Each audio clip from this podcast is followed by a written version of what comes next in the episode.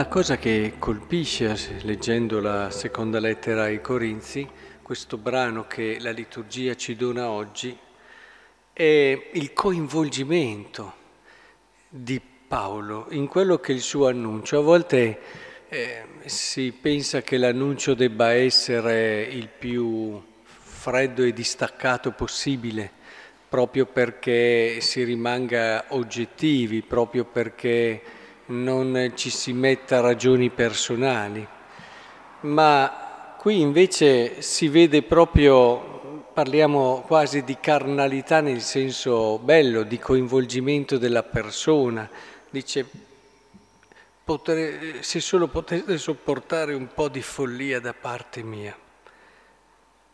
Io provo infatti per voi una specie di gelosia divina vi ho promesso infatti un unico sposo per presentarvi a Cristo come vergine casta. Capite? Perché adesso arrivano questi altri che cominciano a predicare e loro sono così pronti, desiderosi che nella loro, dice qui, la semplicità e la purezza che avete nei riguardi di Cristo rischia a volte di rendervi fin troppo disponibili. Allora arrivano altri e voi... E è bello vedere come non c'è, ritornate alla verità, cioè, ma c'è di mezzo proprio questo carattere anche proprio relazionale, eh, la gelosia propria, tra l'altro ce ne parla anche l'Antico Testamento nei riguardi di Dio. Però è interessante vedere l'Apostolo che tante volte anche qui, ma come si fa? Come si fa a pensare che l'annuncio del Vangelo passi in modo asettico? Senza anche la mediazione del cuore delle persone, delle relazioni.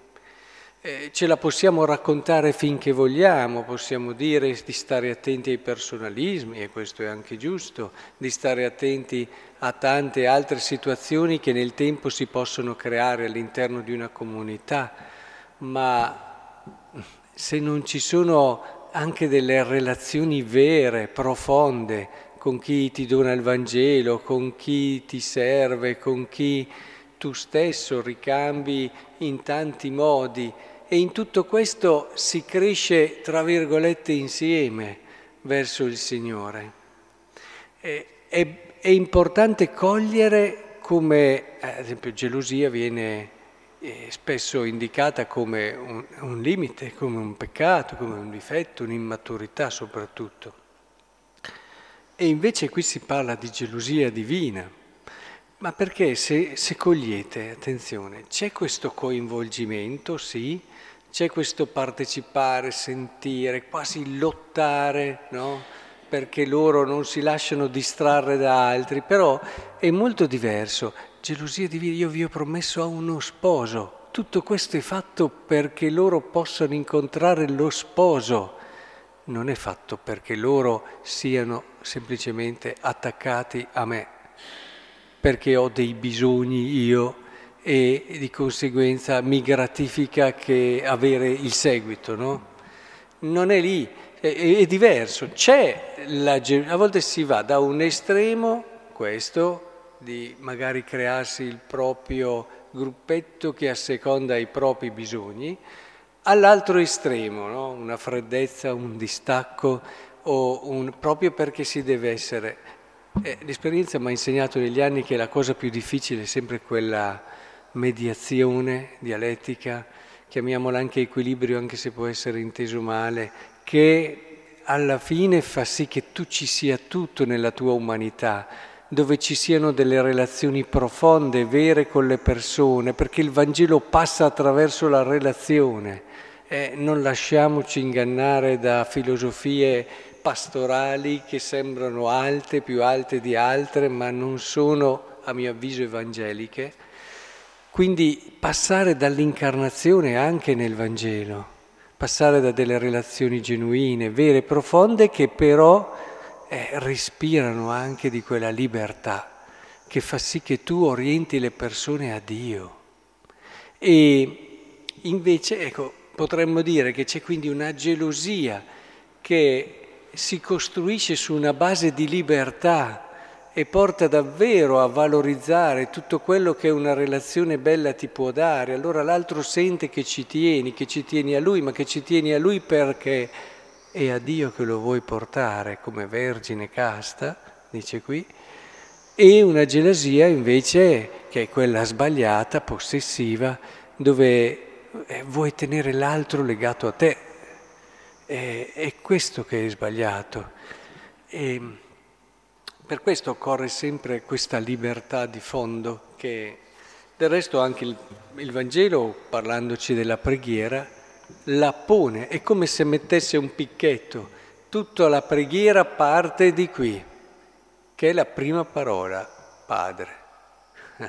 Non dice Dio, no, no, dice Padre. Cioè tutto parte da quella...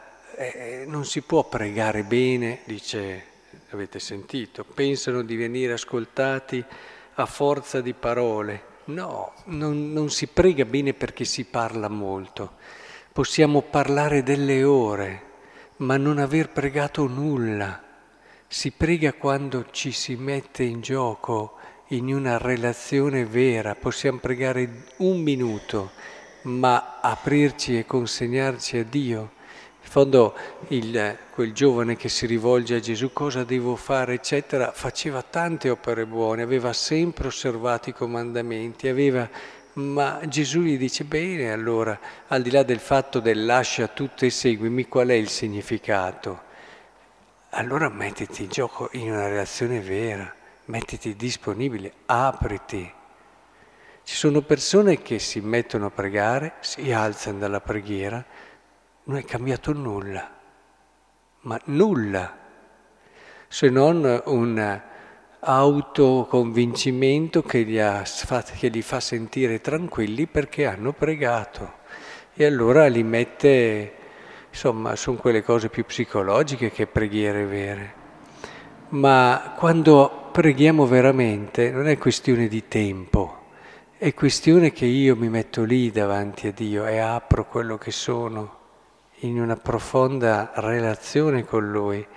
E, e quando si parla di relazione bisogna sapersi mettere in gioco davvero, disposto anche ad alzarmi diverso da quello che mi sono, con cui quella persona che si è messa in ginocchio, disposto magari a lasciare tante cose che adesso eh, non sono disposto a lasciare, ma non materiali, intendetemi, anche a volte, ma eh, essere così, quindi la preghiera parte da un atteggiamento, poi tutte le altre cose, le altre domande del Padre nostro arrivano di conseguenza, sono appoggiate su quel picchetto lì. Vuoi pregare bene? Parti di lì.